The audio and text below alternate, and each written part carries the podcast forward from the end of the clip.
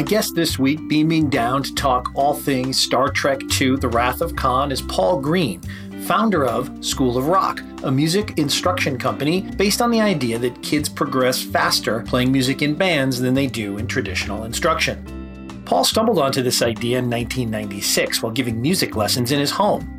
You can check out the excellent 2003 documentary Rock School for more about this fascinating and highly entertaining chapter of Paul's life. The New Yorker said of that film that Green goads, praises, and occasionally bullies his pupils into learning music by the likes of Led Zeppelin and Black Sabbath. There are moments when his tantrums are bigger than the teens.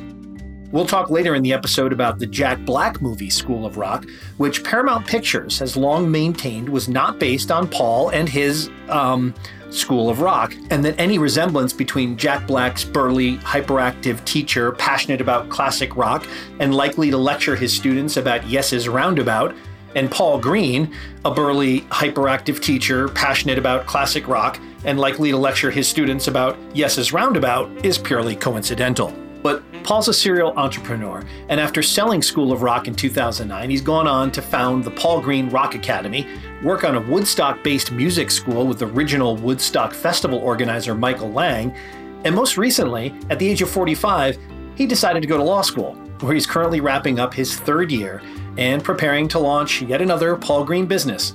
This one devoted to protecting the rights of artists and musicians as they navigate their initial steps and contracts in the entertainment business. Paul's a passionate guy with strong opinions, and when he mentioned Wrath of Khan, I was so glad to take him up on the opportunity to reconnect and reflect on Star Trek II The Wrath of Khan. Paul Green, welcome to the Full Cast and Crew podcast. I'm so excited to have you. I'm very excited to be here. Uh, I was waiting for my invitation. I had to sort of bridge my way into it. But uh, you did a little bit on Facebook. But you know what's so funny is that you've been doing hilarious threads on Facebook. Paul did a thread that was "Make me choose between two bands," and with his music background, that was a huge. I mean, probably a thousand comments uh, yeah. counting. People would be like Led Zeppelin or or or or you know like 311. I'd be like, "Are you serious? Like, what's?" I was I loved scrolling through and watching you discernedly decide which ones to answer and which ones to ignore exactly as that example. And so then he did one that said make me choose between two movies and I thought, "Oh, okay, now now we're getting into my my area here."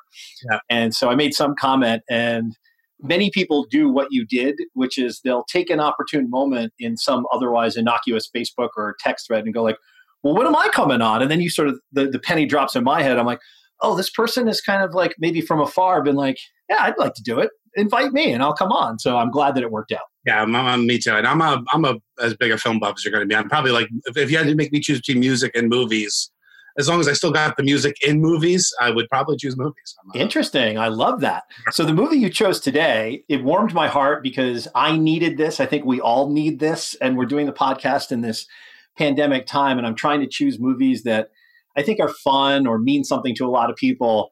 And when you suggested Wrath of Khan, I was like, done, 100% in. Khan, you've got Genesis, but you don't have me. You are going to kill me, Khan. You're going to have to come down here. You're going to have to come down here. I've done far worse than kill you. I've hurt you.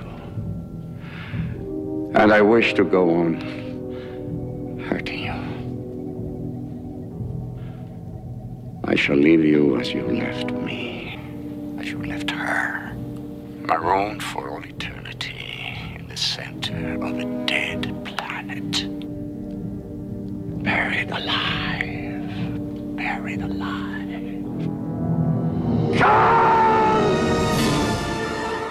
A, let's start. Are you a Star Trek person at all to begin with? Huge Star Trek came to it, you know, uh, reruns as a kid, bonding, you know, like there's that there's a handful of things that like nerdy punk rock kids, you know, Monty Python, Star Trek, the works of Karl Marx. You know, like it's you know, eh, you, you those are the building blocks. Those are the building blocks right there. So, and fashion conformity with your shoes and your. You know, yeah, I was. I, I, I think I wore a black T-shirt and jeans every day of my life since I was eight. so uh, I was never. I was like the you know I'm one of these people. I'm like like uh, the great punk rock bands just dress like normal people. Right, that's true. Watching Khan, and then it made me go back, and I didn't even realize that they had remastered all of the original series and that those are available on iTunes. And so for the last three or four nights, I've been watching one or two of those a night, and I'm just I, Star Trek has the ability to just blow me away all over again. The original series, particularly, anytime I kind of dip back in, and it's probably been five or six years since I really went through a jag of watching the original series, and it's so weird, right? Like I to think about how it existed in the first place is still blows my mind. Yeah. And to know that it wasn't very successful in that first season, and to think about those actors coming to work every day in the most ludicrous seeming setups and environments. Yeah. Yet the the seriousness of purpose that underlies it comes through. And in the episodes that are really good, it's it's moving. It's it's Absolutely. brilliant. I love it. You picture them like you picture Leonard Nimoy like in his ears out on the lot having a cigarette. You know, like gotta go back to work. Exactly. I'm sure that happened. There was a time like I read Shatner's Star Trek Memories book. I read Star Trek movie memories. you know, I've, I've done my research. Uh, you know, one of the great things about having kids, uh, your your daughter's younger, uh, but Yeah. you just get to go through everything you love. Right. I, have, I was never able to hook my kids on Star Trek. They're Really? I paid my son twenty bucks because you know cash currency is valueless now. Right. We're gonna be wheelbarrowing like dollar bills to, the, to buy gingerbread soon, and uh, and he just couldn't do it. He handed me back the twenty bucks. You know, and it, it was actually the Khan scene. He's like, "I'm out." You know, and, and- Wow. and we've done The Sopranos and The Wire, and you know, news- we're watching Billions now. It's just there's something about it that's dated, unfortunately. And then when we tried to watch the the series, because the way the series is ordered, Yeah. You know, um, it's got the cage first, and then the Mhm. first three episodes are all about somebody gaining cosmic powers. And one's like during the third one, he's like, it's all it's the same episode over and over. Yeah. And I'm like, but you don't get it. It's the character development, you know, like Spock's like this now, but he changes later. Yeah. So um, it's it'll have to remain. I don't know if it it, it, it translates uh, generational bounds the way we would hope it does, but Do you remember being a kid and first encountering the original series?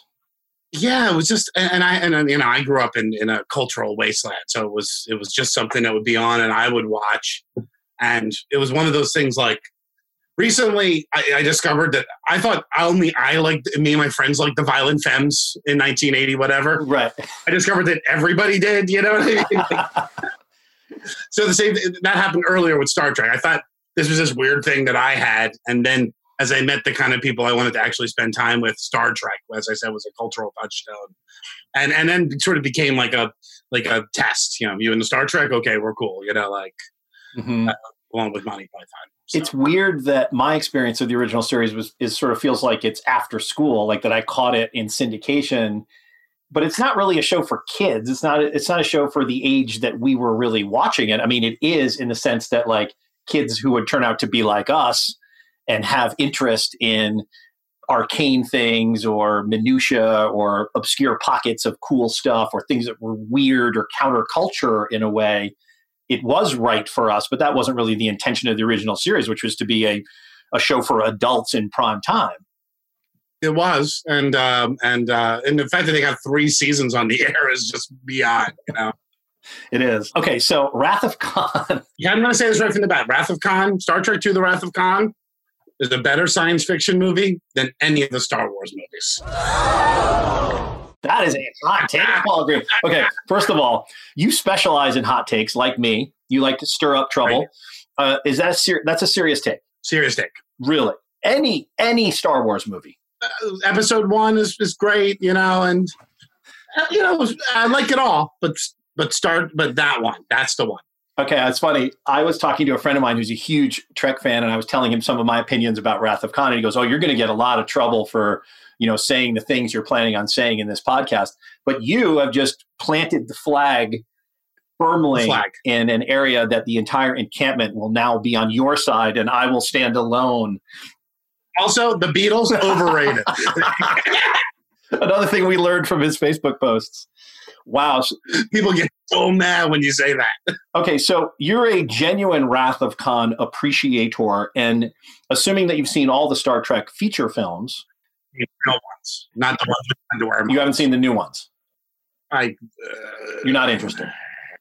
Okay, the first one is actually very good and worth your time. kind of looked at it. I wouldn't watch the other new ones, but that very first J.J. Abrams one is a very, very good Star Trek movie.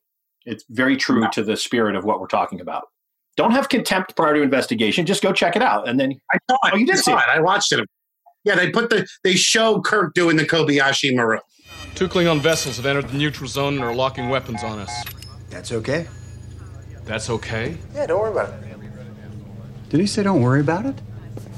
Is he not taking the simulation seriously? Three more Klingon warbirds decloaking and targeting our ship. I don't suppose this is a problem either. They're firing, Captain. Alert medical beta prepare to receive all crew members from the damaged ship. And how do you expect us to rescue them when we're surrounded by Klingons, Captain? Alert medical. Our ship is being hit. Shields at 60%. I understand. So should we, I don't know, fire back? No. Of course not.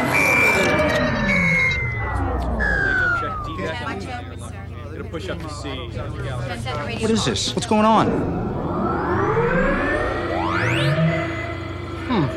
Armed photons prepare to fire on the Klingon warbirds. Yes, sir. Jim, their shields are still up. Are they? No, they're not.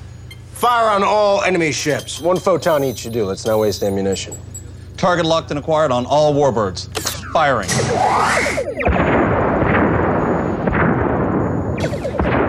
All ships destroyed, Captain. Begin rescue of the stranded crew. So, we've managed to eliminate all enemy ships. No one on board was injured, and the successful rescue of the Kobayashi Maru crew is underway. How the hell did that kid beat your test?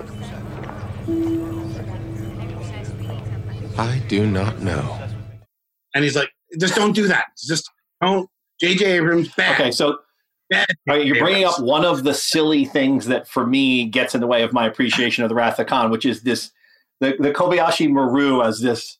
Oh my God! Everyone knows about it. Everyone talks about it. This is the test of all tests. I mean, come on! It's a silly MacGuffin-like device. Well, do you know the story of why that got tacked No. onto the movie?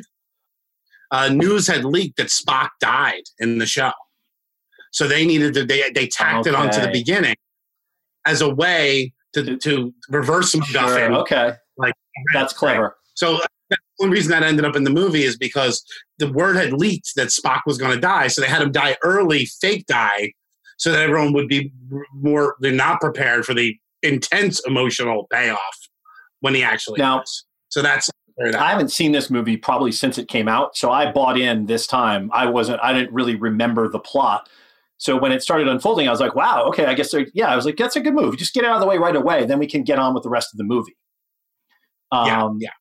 But tell me a little bit about the the origin of the movie because I know it was very troubled in terms, and they all are. I don't know why the Star Trek universe is like every movie you read about, and I've read some of the books.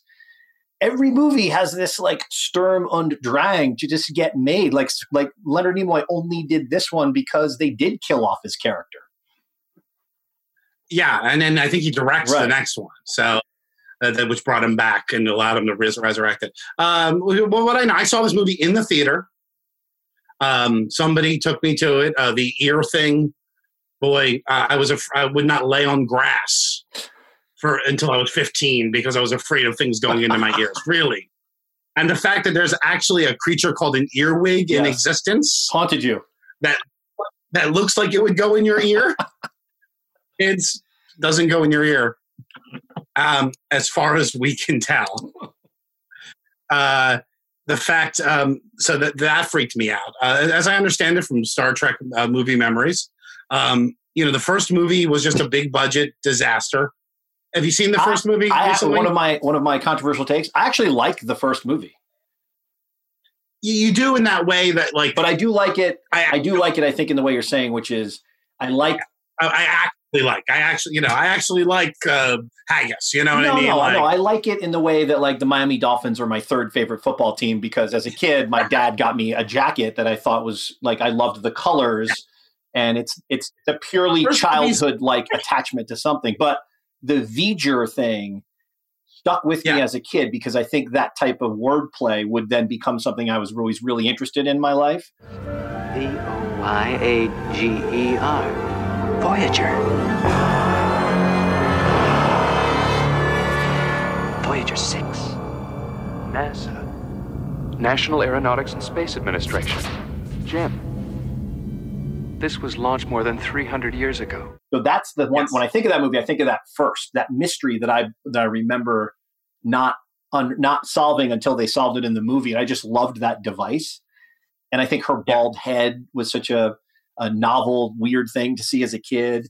So I know everyone hates the first movie, and I think it was budgeted at like 44 46 million dollars, and it, it, it A lot of money a for lot that. of money for them. It did not do well. It's, but I, I have a soft spot for that movie. That's probably the one I like the most of these original movies.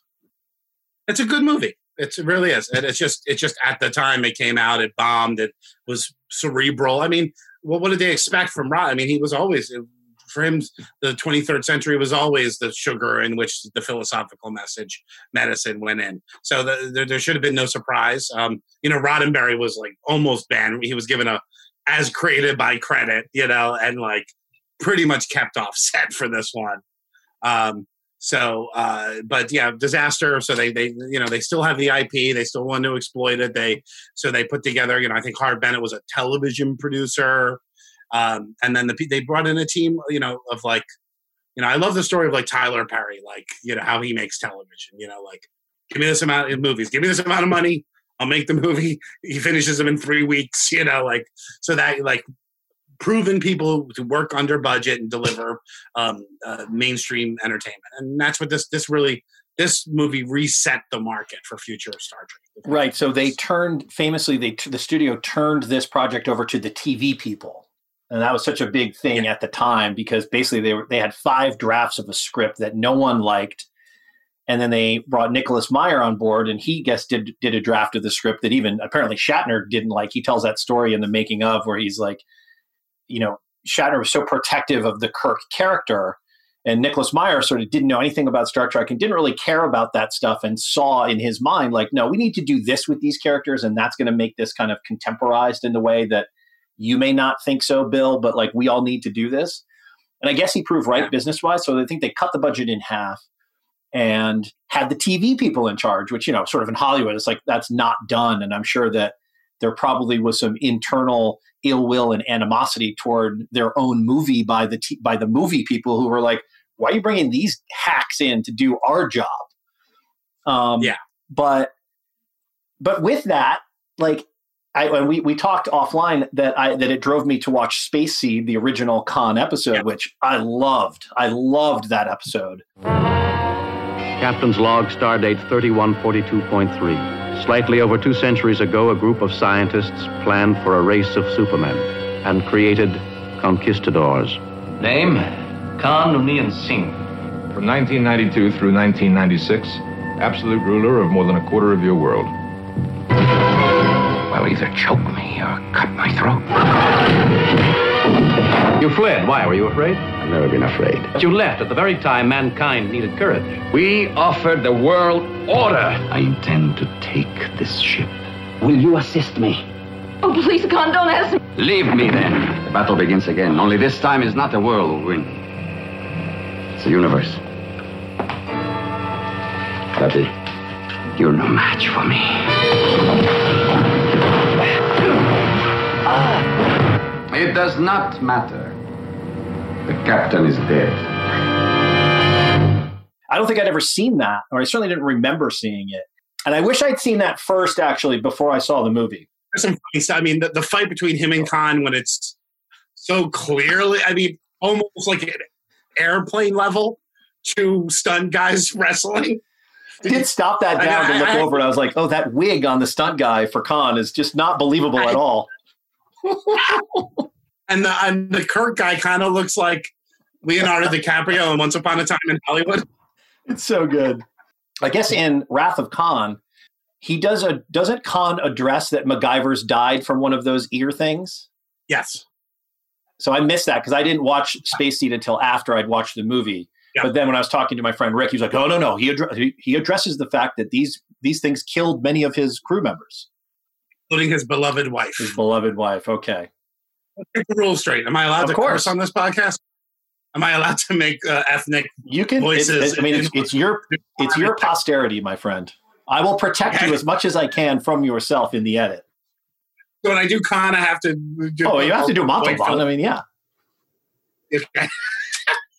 I have a 13 year old daughter who hits me whenever I go anywhere Sure. near the bound. So I've learned a little. Botany Bay. Oh no. Chekhov not in the episode Space Seed, but they explain that. Yeah, actually they explain that in um, the one I just watched last night, which is the one where Kirk ends up holding the giant pink phallus that he that he knocks Lurch on the Yes. head with. I was like, all right, they're just fucking with us right now. That is ridiculous. Yeah, I was like, how do they get away with that on TV?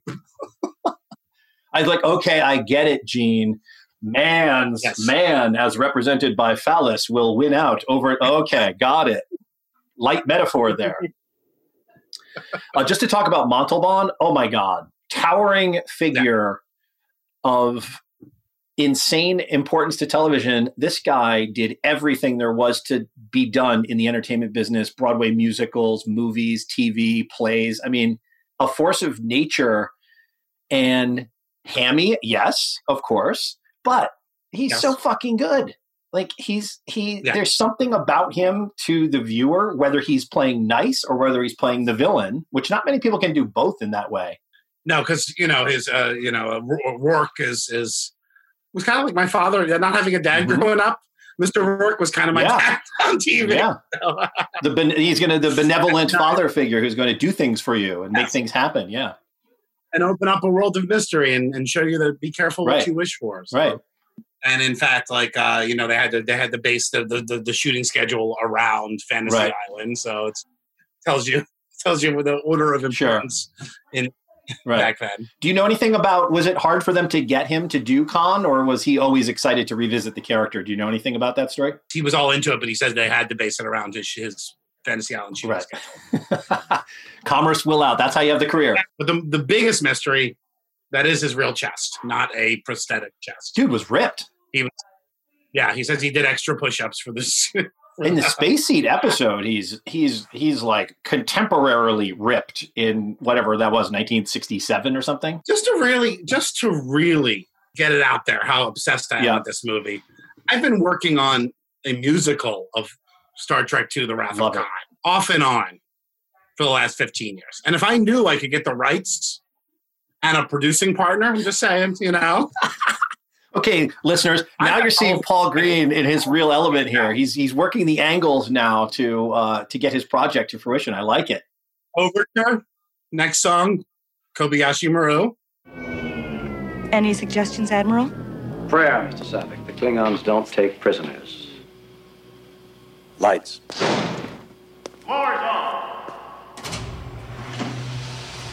Captain?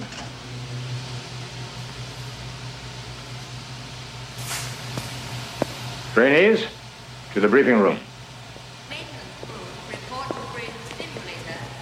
Maintenance proof, report operating simulator. Position, here lie so. Is that all you got to say? What about my performance? I'm not a drama critic. Well, Mr. Saavik, are you going to stay with the sinking ship? Permission to speak candidly, sir. Granted. I don't believe this was a fair test of my command abilities. And why not? Because there was no way to win.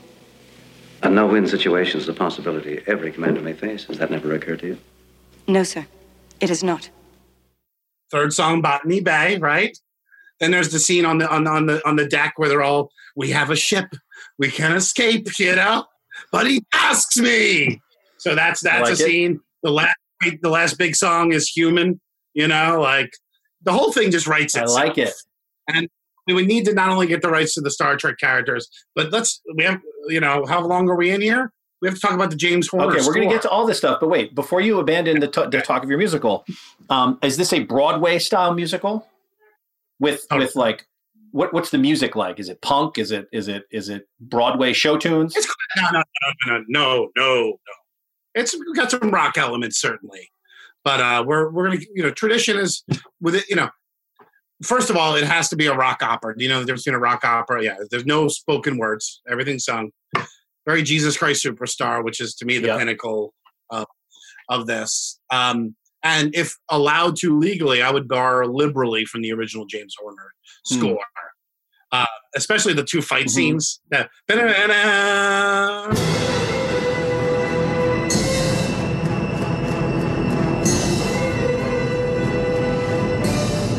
That's some great stuff. And you know, he was he was in, in that classic Hollywood way, he got the job because he was cheap. And he was told to write like this other Mhm. person. And then I think elements, you know, the, the theme song to this movie, you know, ended up being like the musical language of this movie ends up being the musical language of the film series there thereafter. I think the score of the first movie ended up being the theme of the next Oh, okay. generation. Because I remember rewatching that and and I remember the, the movie being the music of the first movie being familiar in a way.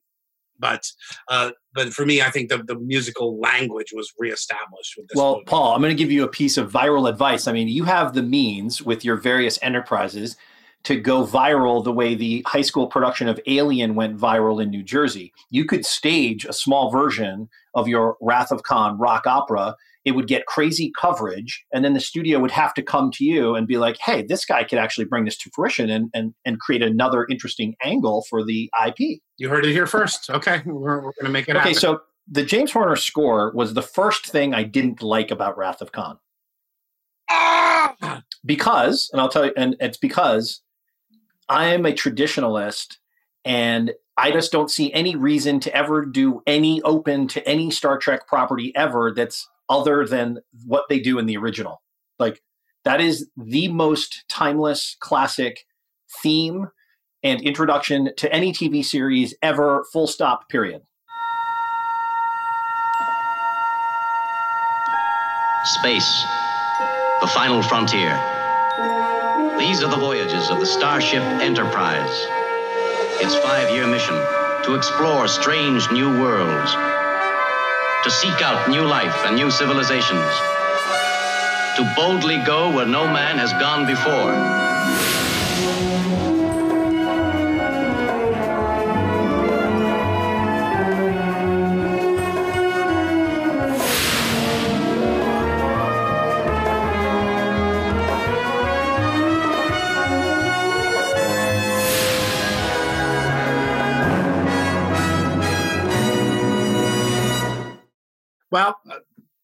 Totally acknowledge all of your points. So I guess what I'm doing is grading on a curve.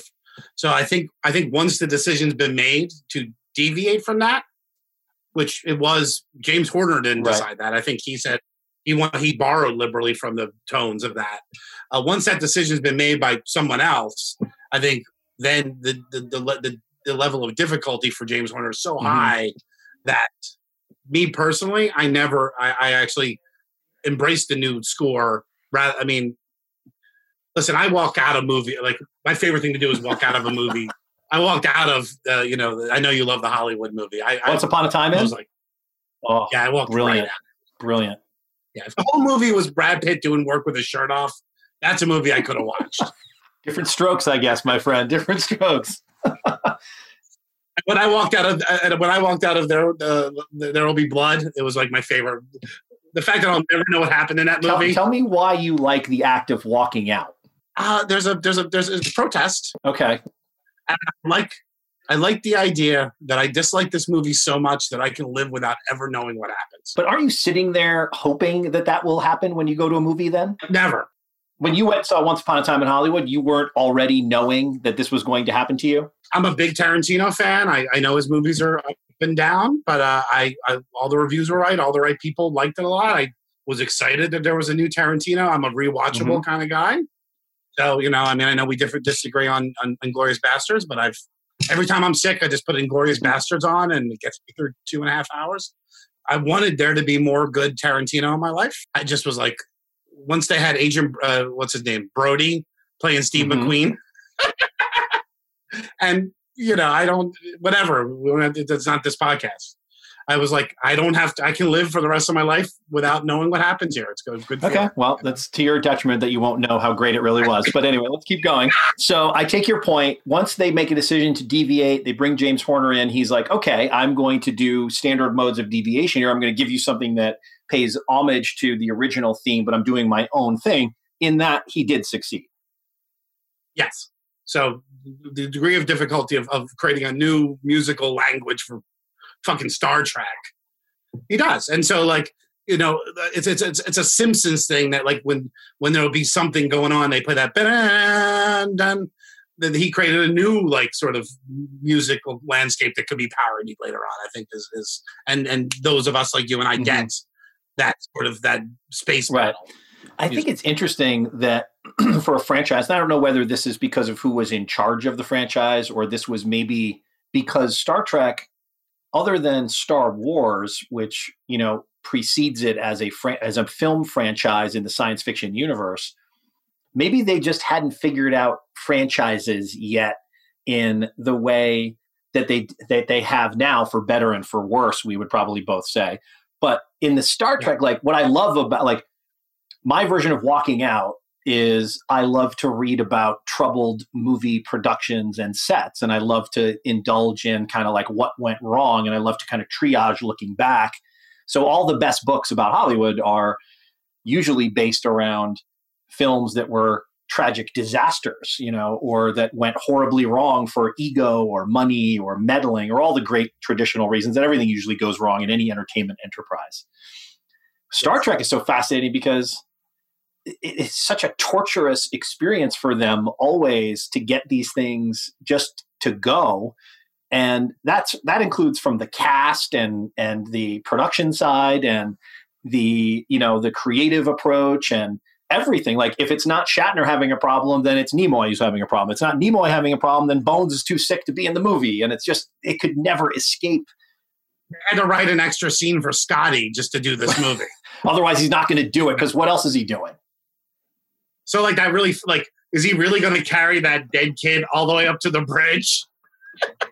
Here's the other thing that I think is weird about Khan, which is different now. Nowadays, if you had the same show from the 60s and we're in the same place that Wrath of Khan is, which is what, 87?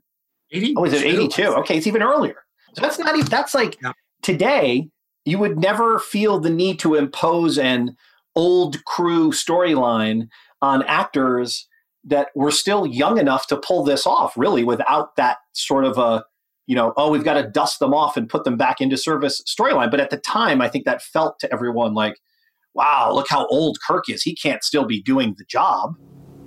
Please tell me what you're feeling. There's a man out there I haven't seen in 15 years who's trying to kill me. You show me your son, I'd be happy to help him. My son.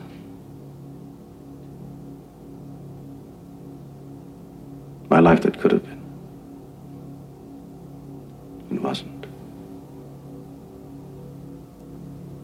What am I feeling?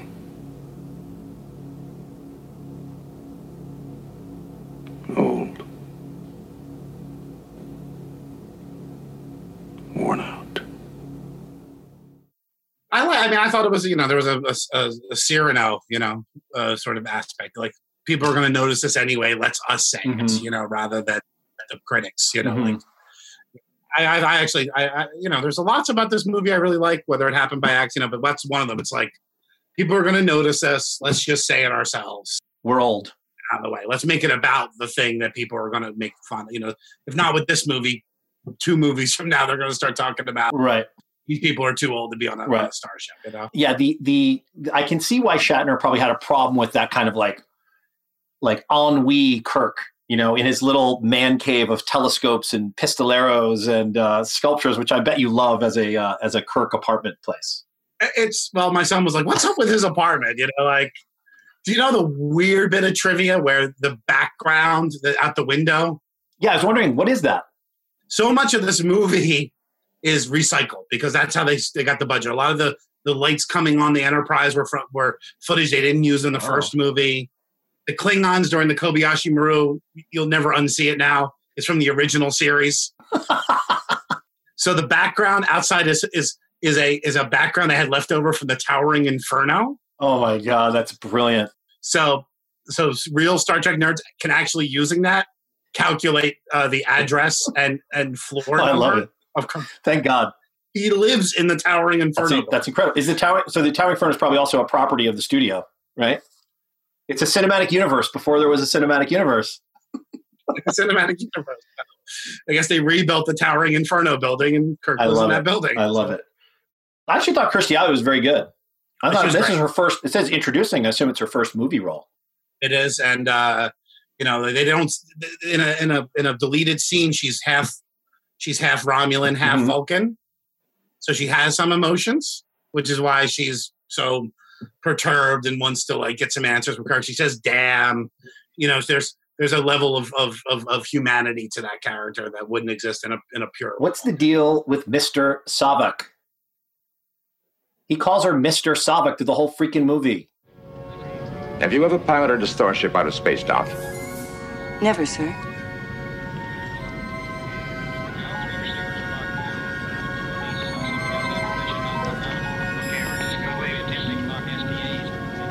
Take her out, Mr. Saavik.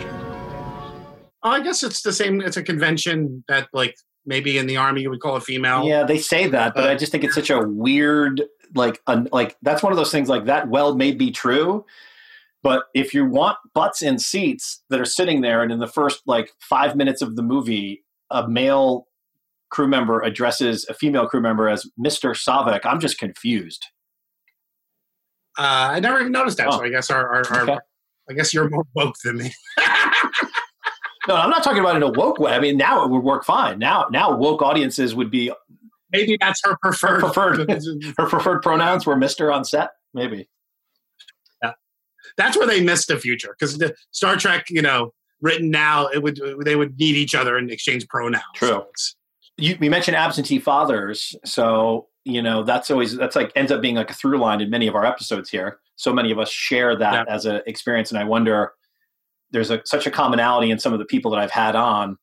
Um, I guess Rick was talking about as a child how it was ABC newscaster who was his sort of nightly father figure in the home because he didn't have one there. This movie has such an interesting kind of through line with the Kirk character being uh, an absentee father, really. I did what you wanted. I stayed away. Why didn't you tell me? How can you ask me that? Were we together? Were we going to be? You had your world, and I had mine. And I wanted him in mine, not chasing through the universe with his father.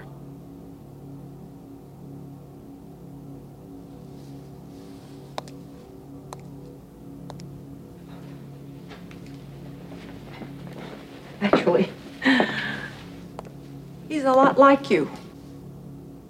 In many ways. And knowingly so, right? look, is that is that David? You know, like uh, you know, and Dr. Carol Marcus, to the best of my knowledge, was never a character on the original series. Yeah, so maybe they just invented that as a did did, did, They we? that. So Kirk in the original series never was known as an absentee father, right? He, there was no episode in which he impregnated a woman and walked away from Right. it. But we could make the presumption. that, we- but I'm sure there's all sorts of baby Kirks across the universe. So. That's the funny thing about watching the original series now is just like how horny it was for a TV series. Yeah. Especially Space Seed. Oh I mean, God. it's like if you made a, a pornographic parody, you you know what you would call Space it? Seed. Or uh, that's what little girls are made of is is totally like it presages like the fembots in you know Austin Powers. Christine, you must realize it. An android is like a computer.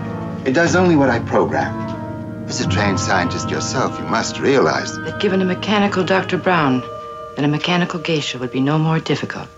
You think I could love a machine? Did you? Andrea is incapable of that. She simply obeys orders. She has no meaning for me. There's no emotional bond. Andrea, kiss uh, Captain Kirk.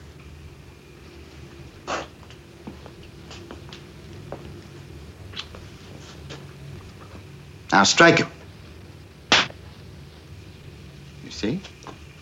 There's no emotion in her. No emotional involvement. She simply responds to orders. She's a totally logical computer.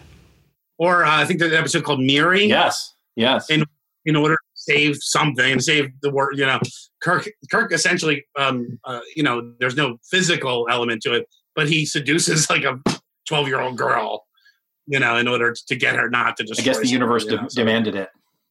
Um, I loved David's tennis sweater. I thought that was an interesting piece of costuming in the movie. David could have used uh, you- you- David. Shut That was when uh, that Nick Meyer was talking about how that was like that was a conscious thing to try and um, get the the world within the spaceship kind of out of the spaceship in a way. He kind of wanted that character to just be more realistically dressed for 1982 when you know I guess sporty guys like that wore. I never understood the sweater around the neck thing. That'd be really I, that would freak me out. I wouldn't like anything like that. I, I the sweater around the neck is a problem for me too. I mean, there's all You're going to tie it around your waist. That's like a defi- That's like probably like a different punk rock definition of how you're going to wear an item of clothing without actually wearing Yeah. it. sweater around the neck's a big commitment. So, I mean, the the the the the, the costume design, I think even then was problematic. I, I think if we're if we're doing the Wrath of Khan report Mhm. card, gosh, I mean the way, like, okay, so I love the way when Khan they take over the Reliant, right? And then they, they're like wearing the the, the the the space fleet jackets, but over their punk rock, like Yes. um, and and it's punk rock, like circa Synchronicity Two. Yeah, it's like, to it's like Gazaris meets Synchronicity 2 with like a lot of like strands tied off, you know, epaulettes and things like that. Yeah, but there, but I love the Khan. I mean, it's it's such like a baller move. He's wearing the red jacket over all that, and like people have like things tied around their head. Like if when we do the musical and we're doing the musical, the costumes stay Oh, exactly 100%. With the kind of costumes that'll read well from the Absolutely. row, as they say. Uh, will there be any will there be any lighting elements within the costumes probably? Probably, yeah. You have to really let them Right. up, you know. So Um, what's so funny also is looking over the history of these movies is what was considered a hit then is so quaint now. Like for this movie to make a hundred million dollars was a huge deal, huge deal. Whereas now, like the studios hadn't yet figured out, like, oh, if we spend a billion dollars, we'll make ten billion dollars. and that's yeah. When that's you know, I mean, you and I both came. You know, we're this around. I'm 47. You around the same age? Let's say yes. Okay. I mean, there was that great time, the '90s. You know, when when they thought the opposite. You know, let's let's let's make ten one million dollar movies, and if two of them hits, and that's a real shame. I mean, you know, you know the like how great this the year 1999 was for movies. Like, I'm genuinely surprised when something really poignant and touching comes out. Like the last movie I absolutely loved was Moonlight, which Mhm. was fantastic in every way. But you know, it's it's it's a trickle now for me, and that's I think because because the economics are exactly what you say. Let's that's not the best way to make money is uh, you know spreading it around among different audiences. Yeah, or you got up and left before you could be moved. But What kind of Prometheus? oh, One of that the characters. that that pains me. Could we really have come all this way and not find out the answer? I don't was so angry sitting. I see. I I should have probably gotten up and walked out because uh, like you probably save yourself what I put myself through. So I think we talked about this on the Alien episode that we did on the pod, but I was so all in and excited for Prometheus because the trailer and you know you know it's a thing in movies great trailer bad movie bad trailer great movie you can sometimes fall prey to that. Sometimes. and i thought and, and as i said in the alien episode the the space jockey image is one of the like defining cinematic images in my young life. Like that has haunted me and stayed with me my whole life.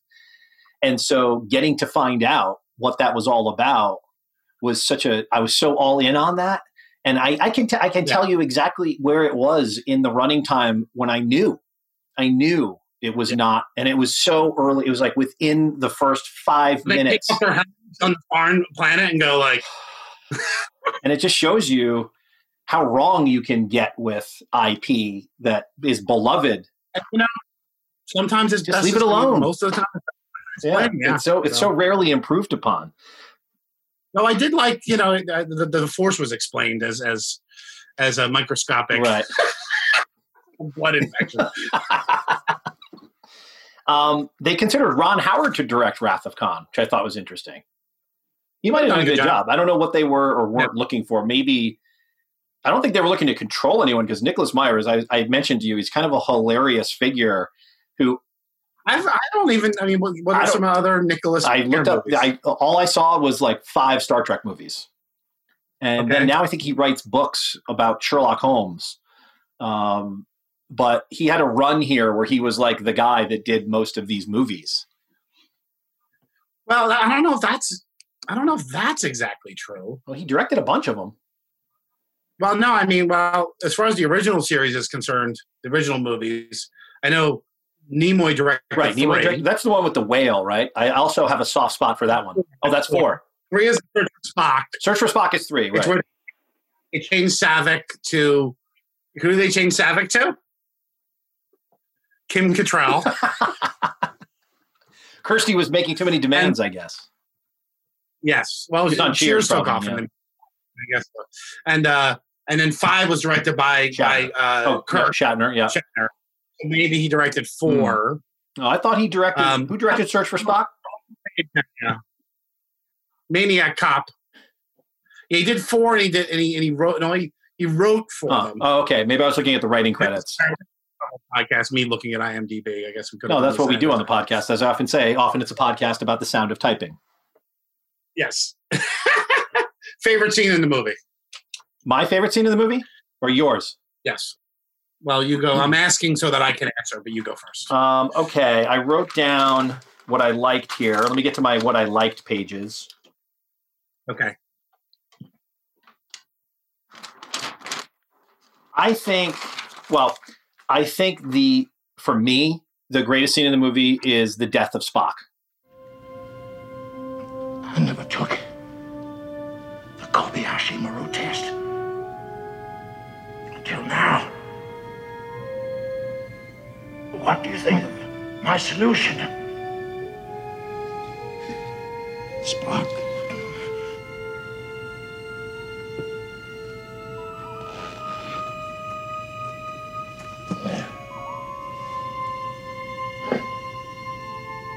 I have been and always shall be your friend.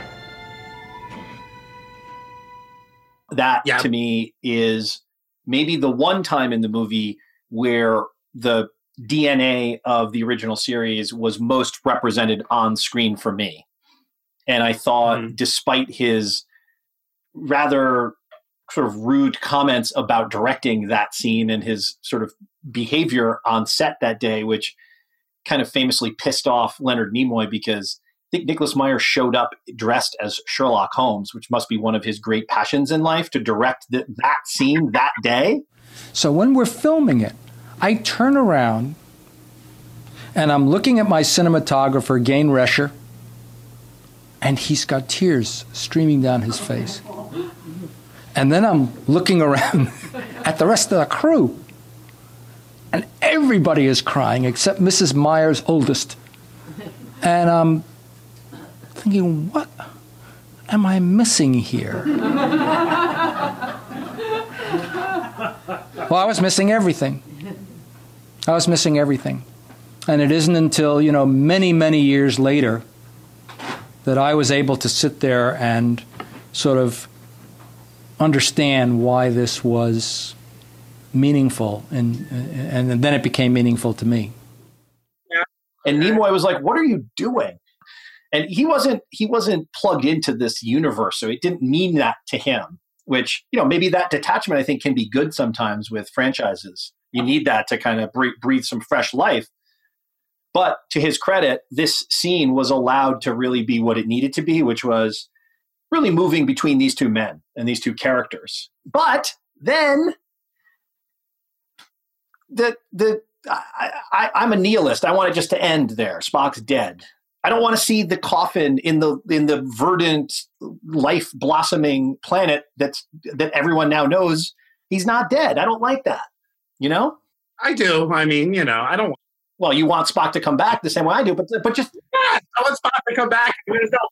but just let's do that in the movie. Don't tell me at the end of the movie. Like let let that be. I think that was tacked on by the studio. Probably it gives hope. You know, like hope's not a bad thing. Okay, so what's your favorite scene in the movie? I mean, that's my favorite real scene. That's not my favorite like scene that I'm just looking at and going like howling with laughter at what the hell's going on here. That's my favorite real scene. My favorite real scene is that little conversation they have in in Spock's uh like uh, Yeah, like Jim, you should not have accepted the job as an admiral. We have a problem. Something may be wrong in Regula One. We've been ordered to investigate. If memory serves, Regula One is a scientific research laboratory. I told Starfleet Command all we had was a boatload of children. But we're the only ship in the quadrant. Spock, these cadets of yours, how good are they? How will they respond under real pressure? As with all living things, each according to his gifts. Of course, the ship is yours. No, that won't be necessary. Just get me to Regula One. As a teacher on a training mission, I am content to command the Enterprise. If we are to go on actual duty, it is clear that the senior officer on board must assume command. It may be nothing. Garbled communications. You take the ship. Jim, you proceed from a false assumption. I am a Vulcan. I have no ego to bruise. You're about to remind me that logic alone dictates your actions. I would not remind you of that which you know so well. If I may be so bold, it was a mistake for you to accept promotion. Commanding a starship is your first best destiny. Anything else is a waste of material. I would not presume to debate you. That is wise. In any case, were I to invoke logic, logic clearly dictates that the needs of the many outweigh the needs of the few. Or the one.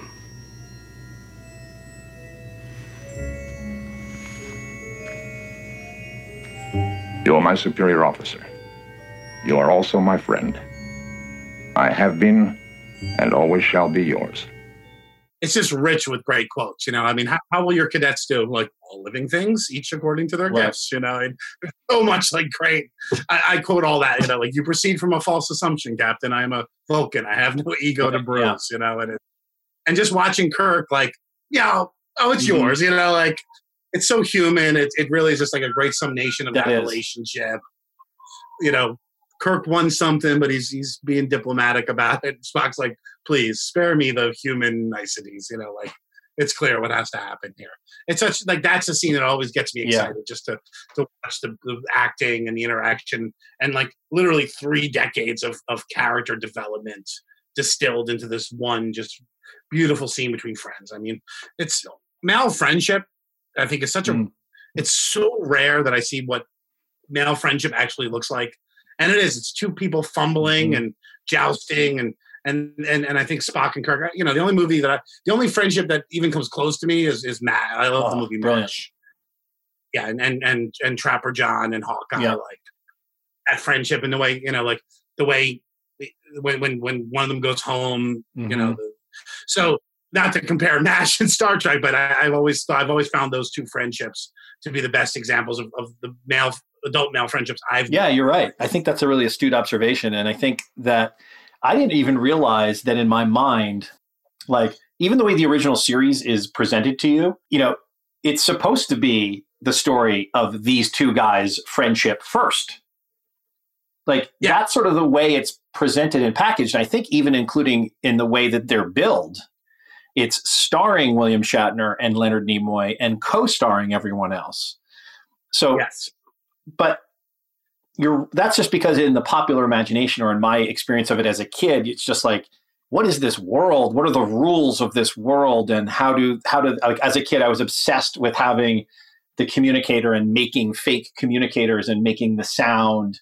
And I actually remember being disappointed yeah. when it was time in the 70s or 80s when they could make a plastic one that made that sound. And I remember being yeah. disappointed because the metalness of the the top part of the communicator was always the cool thing. And the cheap, I'm sure now you could probably buy like a, a really nice, expensive metal communicator that makes that. I know what I'm getting you for Christmas. oh my God, I would totally use that all the time. But you're right. That scene between them goes back to the to the original DNA.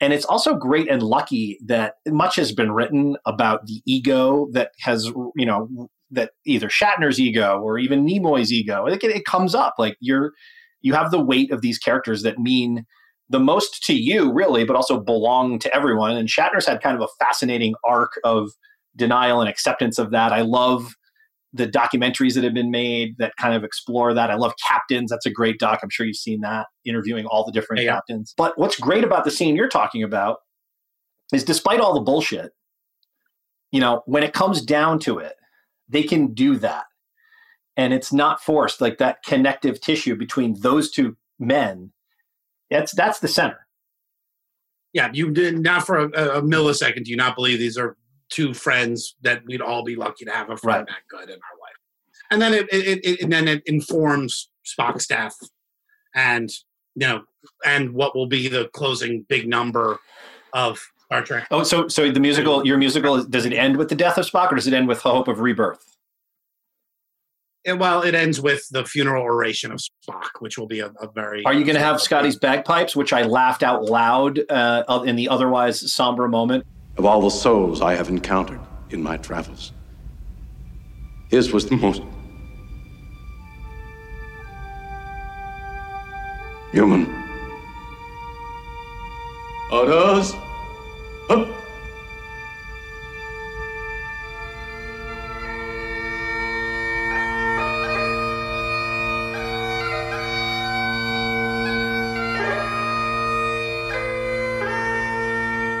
You do the movie, he's like, he's like, I get to carry a dead body and play the bagpipes, or I'm not doing the. Oh, the, the bagpipes! Just Paul, come on, that was amazing. I mean, I, to this day, jumping ahead to number four, I can't tell you how many. Like anytime I'm around somebody young, like I'm in law school, so I get to hang out with 24 yeah. year olds. I'm always like computer, you know, like compute. Oh, I'm sorry, computer. You know, I'm holding my mouse and talking into it. But Scotty would not, and Scotty was like, unless James Doohan, unless I get to talk to a computer as an old person from the future, I'm not doing Star it. Trek. I love it. Yeah. I mean, really, you know, Sulu and and and uh, and um, Uhura are really are really the ones that are left out in the cold. They are, yeah. Which is too bad because two great characters that you know I miss them when I'm watching the original series early episodes and they're not in them yet. Yeah, did they not? Were they not in season one at all? Chekov is Chekov kind of uh, comes in sometime after Space Seed. You know, that's a that's a thing annoying people on the internet say that Chekov wasn't even in Space Seed. So when he says you, I oh, know, okay, you know? no, he wasn't in the original. yeah, fan service. Let's not let's not service those fans. And then you know the Anthony stock answers. He was on the ship. He just he just wasn't, wasn't on the bridge. bridge. Sure. Yeah. Yeah, you're right. They did get kind of short shrift. I can't remember. Do they take center stage a little bit more in the next movie or the movie after that?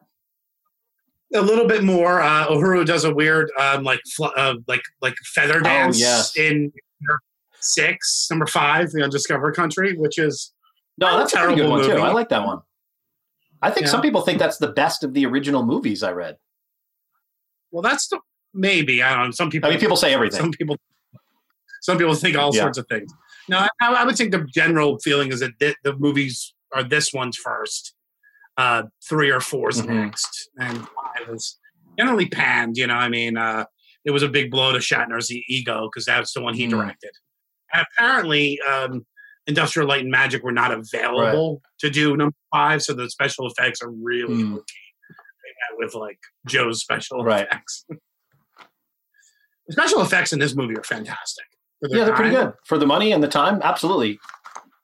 Here's an IMDb thing. They this was one of the first movies to to employ 3D computer um, computer animation.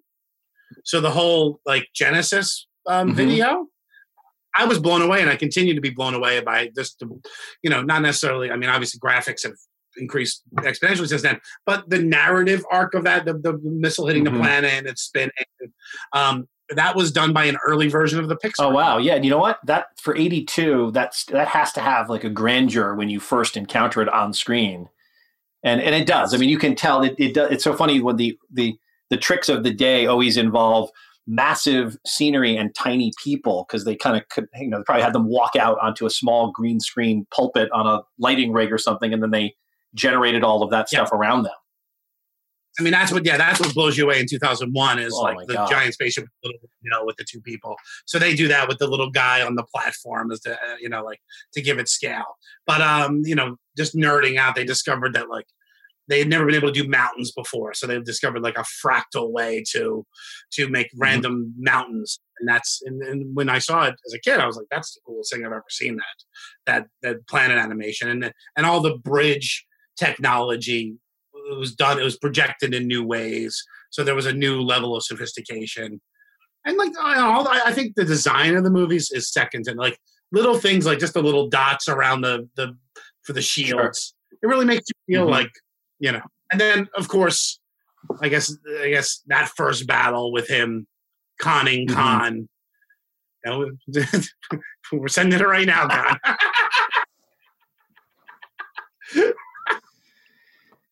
All right. Well? I was going to say, I remember as a kid having a book of kind of like Star Trek design stuff that was so cool for the reasons that you're talking about. It was like the minutia of the design of everything from the control panels to the ship and the lettering. And when I'm looking at the original series again now, I can't think of another show. Uh, I, I certainly can't think of another TV show that has an oral landscape as definable as they figured out. Whoever whoever came up with that whole raft of effects from the doors opening to the communicators.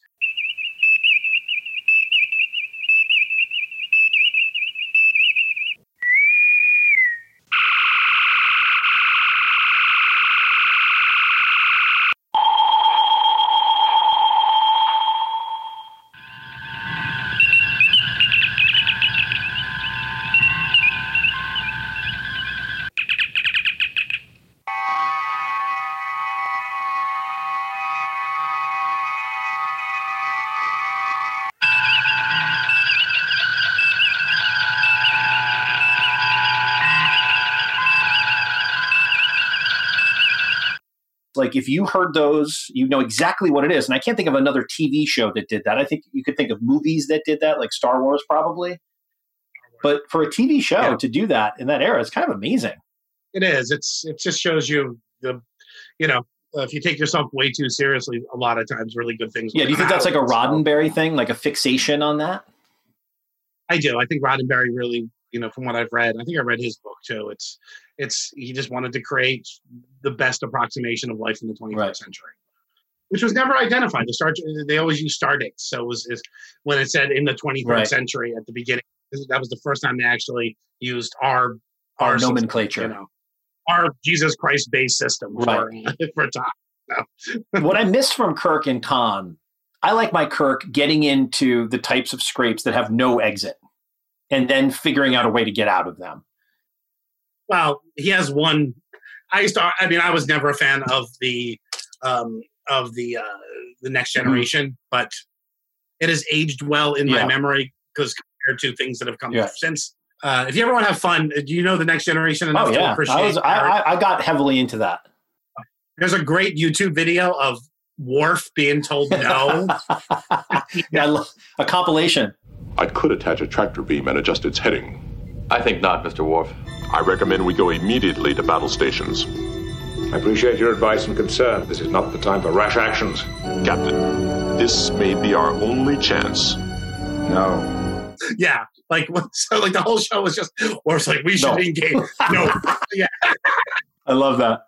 noted. It's hard saying noted. you know who the bad guy is played by in uh, the next movie? Search for Spock. Christopher Lloyd. Christopher Lloyd. Christopher Lloyd playing a, a Klingon general. And I think Kim Cattrall is Saavik. Wow, that's crazy. That's Search for Spock, right? You know what? No, I'm wrong about Kim Cattrall. Oh yeah, Kirstie Alley and then Robin Curtis. Kim Cattrall plays a uh, Vulcan of some sort in Star Trek Six. Yeah, that's six. That's a that's that's sort of a throwaway one. I guess it was meant to be the last one. That's where they finally come to peace with the Klingons. Well, I, I- did notice when I saw six that um, Mr. Robot himself, uh, whatever his name, what's his name, Mr. Robot? Um, Rami Malek. no, uh, Christian Oh, Slater. Christian Slater is in. Uh, yeah, he's in six. he has a cameo. He just like gets blown up the same way, like very similar to the way the guy from Rage Against the Machine dies in Iron Man. Four is the whales, which is I love the whales. I think I love that just from just the era of going to the movies when that movie came out, and that's a Nimoy directed one. I think that one has real heart. I like that one. It certainly does. Yeah. Anything else on that you love about Wrath of Khan that we haven't covered? Now looking at the ear things, they're quite silly. Yeah, but for 82, it's not a bad mold of an ear and not a bad effect. Yeah. My boy, when you when I was a kid, Horrified. most- that that was the horrifying thing of my childhood. That something could go inside Right. my ear. Um, the funeral oration. Um, I love the look of the final spaceship battle in the in the in the nebula. I think that's really just a beautiful. I like the um, way set the ships cross over each other in quiet. That's kind of an ominous to that that works really well. Yeah, it's really it's that's sort that's sort of like old school like uh, sort of battle Mhm. filmmaking. You know, uh, I want to say the Battleship Potemkin, but I never saw the Battleship Potemkin. So leave that in if I'm if it's if it's a poignant Okay. uh, statement. Take it out if I'm Okay. totally wrong because is about is that the really racist one, the Battleship Potemkin? Uh, well, that's the one with the famous steps sequence. Okay. For a guy who loves movies, I mean, come on, you got to get your filmic, pretentious filmic references down at least so you can deploy them. You know, we all have blind spots. My problem is I, I still fish of around. All right, so tell me a little bit about when you were a kid. What were the other shows that were important to you when you were watching TV? Were you a latchkey kid? Did you come home and have the house to yourself? Hello? I grew up on Hogan's Heroes. That was my. I never, you know, I mean, I know Gilligan's Island, but I know, like, I was always like, this isn't a great show, but Hogan's Good show. Heroes, it's a really good show. I mean, for all of its its obvious uh, problematic Mhm. features, there was really something Oh yeah, great it's about great, that really show. good writing. really good writing, and um, so that was my show. Knight Rider. Oh, that was a yeah. big moment in my life.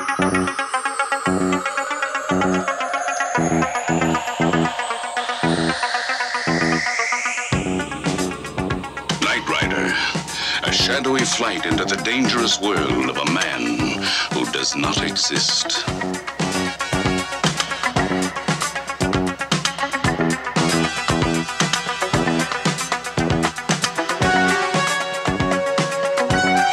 Michael Knight, a young loner on a crusade to champion the cause of the innocent, the helpless, the powerless, in a world of criminals who operate above the law.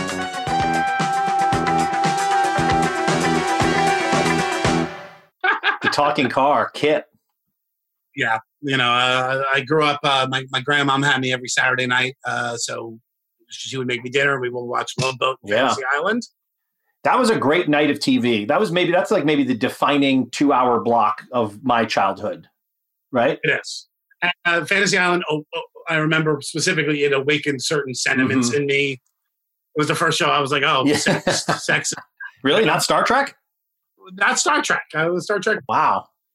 I don't know. Star Trek. I even at seven, I thought it was a little creepy. Hmm. There was not. There was a like big hair and mini skirts and and like Yeah. you know it's that's that's the place I choose to ignore Star Trek's Weirdness. you know weirdness is it's pretty sexist. You know? Well, I think well, of course, but I mean, so is everything made ever, really. yes.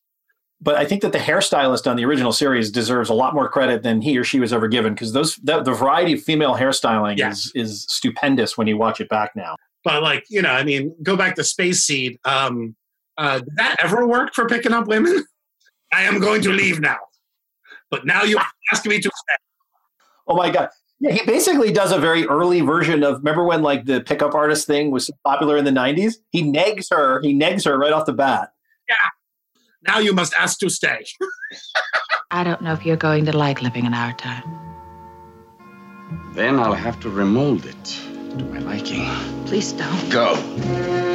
or stay, but do it because it is what you wish to do. I'd like to stay.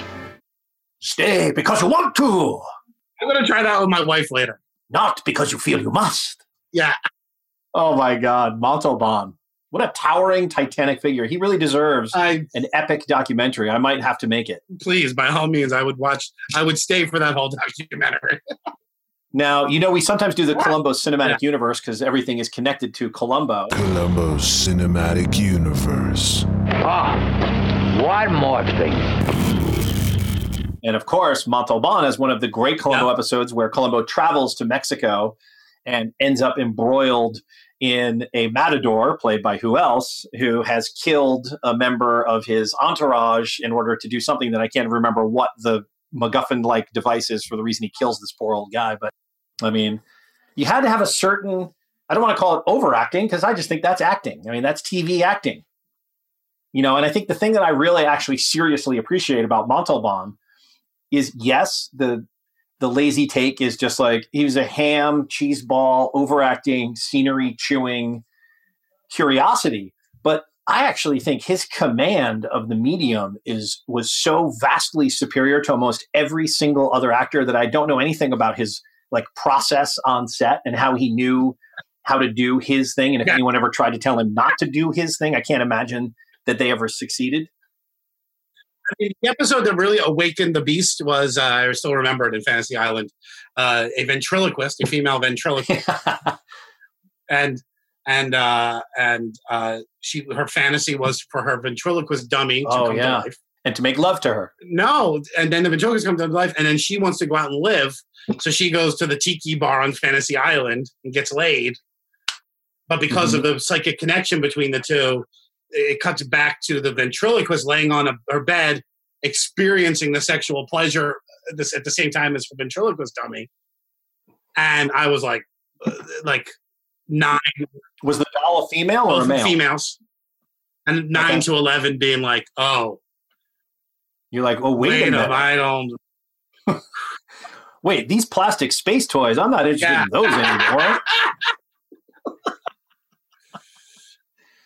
that is amazing. That I is can amazing. remember. I can remember my sexual awakening. It was that episode. Wow. Who was the who was the co-star? Do you remember who played the ventriloquist? Let's look let's look it up. Let's see who can spell ventriloquist right there. By the way, the ventriloquist episode in a TV show was such a like 70s 80s mainstay. Like we don't really get that anymore. Um, Fantasy Island, Marianne, and Sophisticate. Well, Dick Butkus was on there somewhere. Annette Funicello was your sexual awakening, Paul Green, you freak. Is it possible it was Annette Funicello?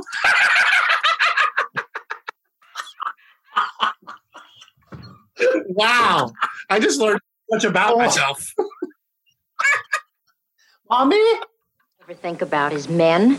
Men and money? What about love? Romance? Oh, Marianne, you're so common. Why must you be a wet blanket? Don't your juices flow? Honey, what you need is some young blood. I have young blood. Why keep it in such an old container? And speaking of old, Ah, that's enough, Valerie. Thank you, ladies and gentlemen, for being such a nice audience. It was wonderful being with you. speak for yourself. Oh my god, that is hilarious, Paul. Oh. Oh my god, that is too fucking funny. Are you kidding me? you see? You can learn a lot about yourself on the Full Cast and Crew podcast.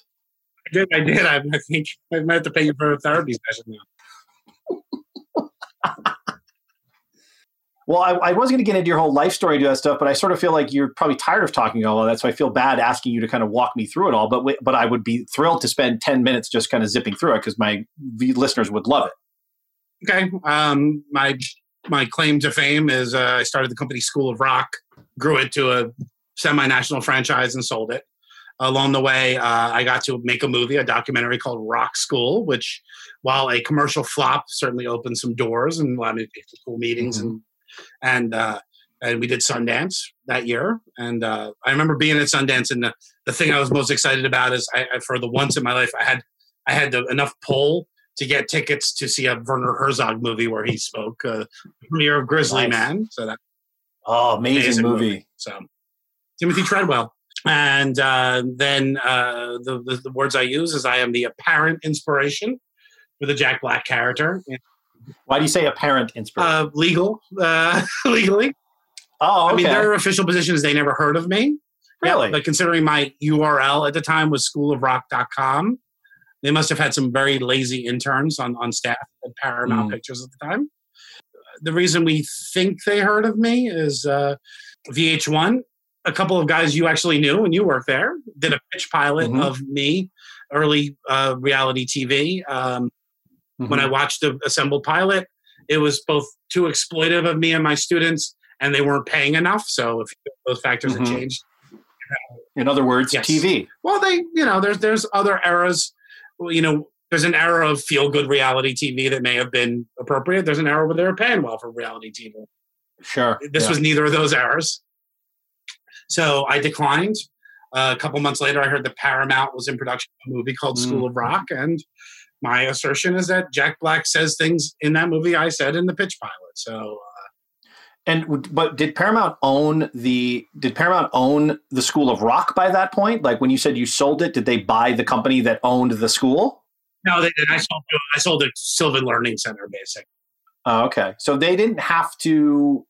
So uh, obviously they wanted to get around having to buy your life rights in some way, but they did that in like The movie was produced by Scott Rudin, who has made some of my favorite things in this world. So, and I, I hear he's tough to work for, but you know, he makes. During all this, I got a New York Times article, front page of the entertainment section, that made my career.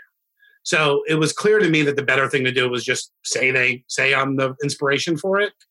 I met with Right. a top IP lawyer. He said they'll they'll settle five years from now, but your life will be hard. yeah, they'll bleed you out. They'll find people you pissed off, whatever. But then during all this, when I'm getting a lot of press, my phone rings in my office, pre cell phones. Hello, this is Paul Green. Yeah, and the guy, the person on the line says, "I literally, I can't tell you who I am or who I represent, but you're close. You're closer than you think. Look up Scott Rudin, Philadelphia." And he hang and hangs up. Couldn't make that up. I got a, I got a, I got a deep throat call. You know. Wow. And Sure enough, Scott Rudin's people sat in a Philadelphia courtroom while a, a lawyer with AIDS was suing his former firm. And after the lawyer passed away, they changed the story just enough, didn't pay the the estate, and were successfully sued for you know, I believe the term now that I have three years of law school under my belt is unjust enrichment. So there was Wow. precedent. There was there was a Hmm. history of Scott Rudin not paying real people for their life stories. And I, and I was totally fine with it until the musical came out. Because, you know, Hmm. you're talking about profits. A top movie can make three, 400 million. Mamma Mia has grossed $8 billion to date. So musicals are because the high Hmm. ticket price and the fact that you can send different touring groups out uh, are a whole like order of magnitude higher as far as profitability. And of course, everyone I knew sent me a selfie in front of the marquee. Of course, I'm sure that helped a lot.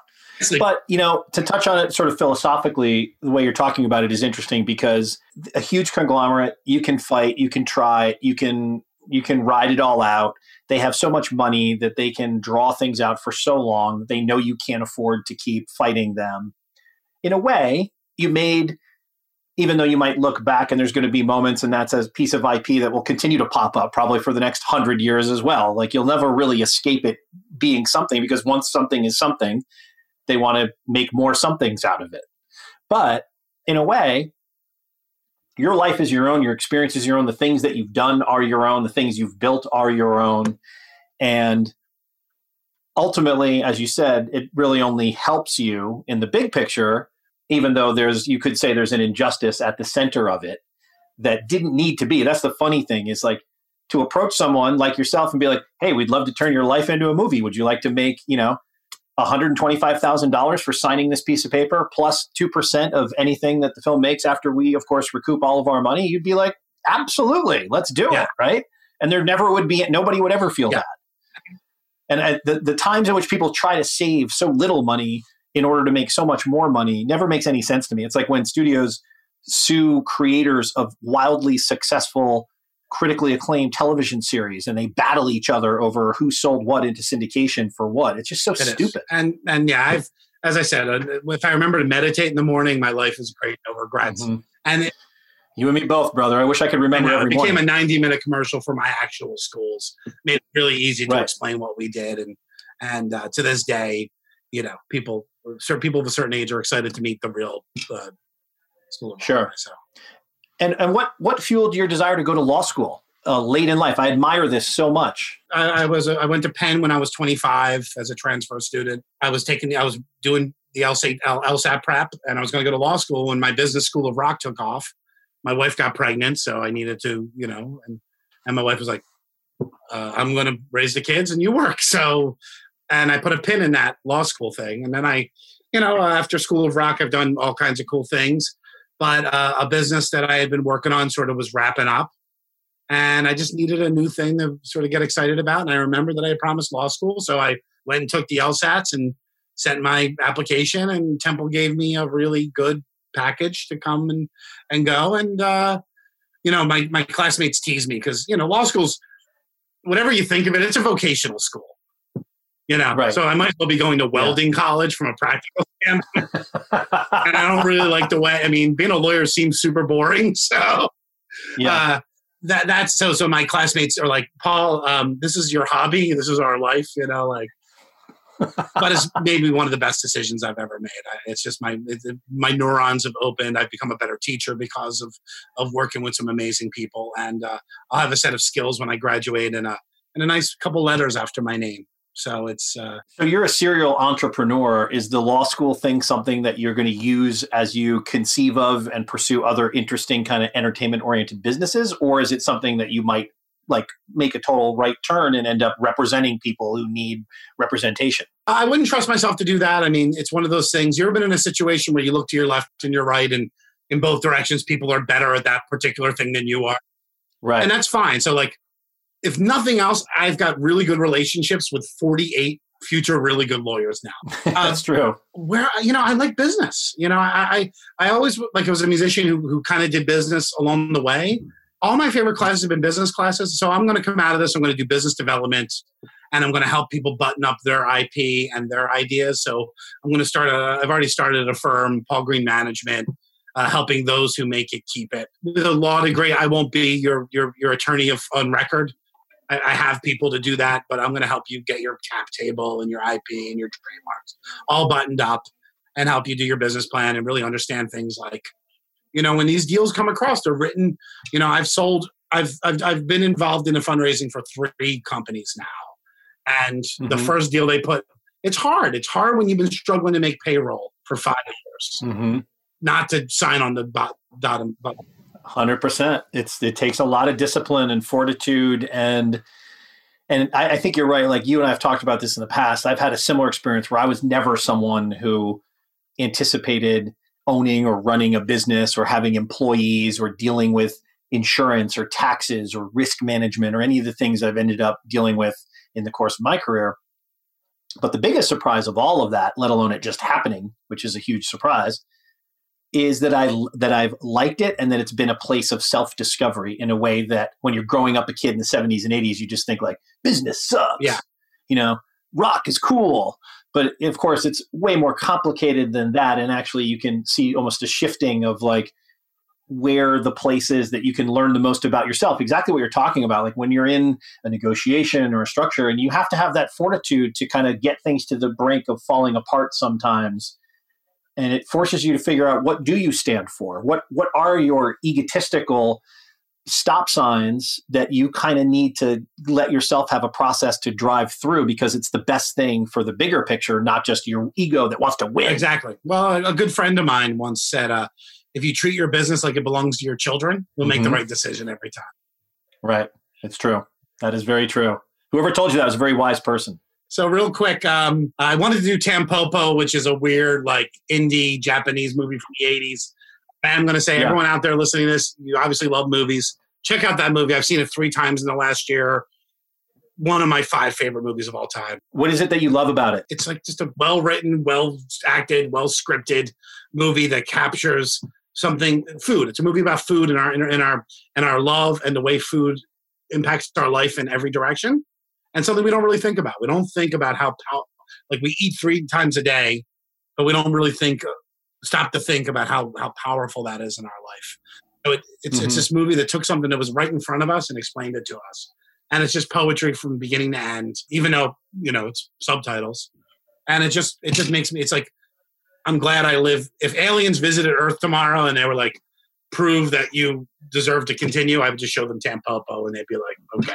I love that you love things like that and embrace them and champion them. Um, I love seeing you do that on social media and spreading the joy of things that you find joy in yourself. I find joy in talking right. to you. Thank you for doing this movie with me. Uh, Wrath of Khan is going to be phenomenally successful as a podcast episode because everyone loves Star Trek. Everyone loves Ricardo Montalban, and I personally love Paul Green. So what's not to love? Well, let me just end with this. Uh, of all the souls I've known in my travels through the universe, his was the most human. I'm going to cut in some bagpipe music over that. Please do. Human. Okay, buddy. Bye. Take care, man. Love you. Wait till you see what they did to my car. With the Cordoba, we went back to the drawing boards. We wanted to get the gas mileage up, but not at the expense of the styling.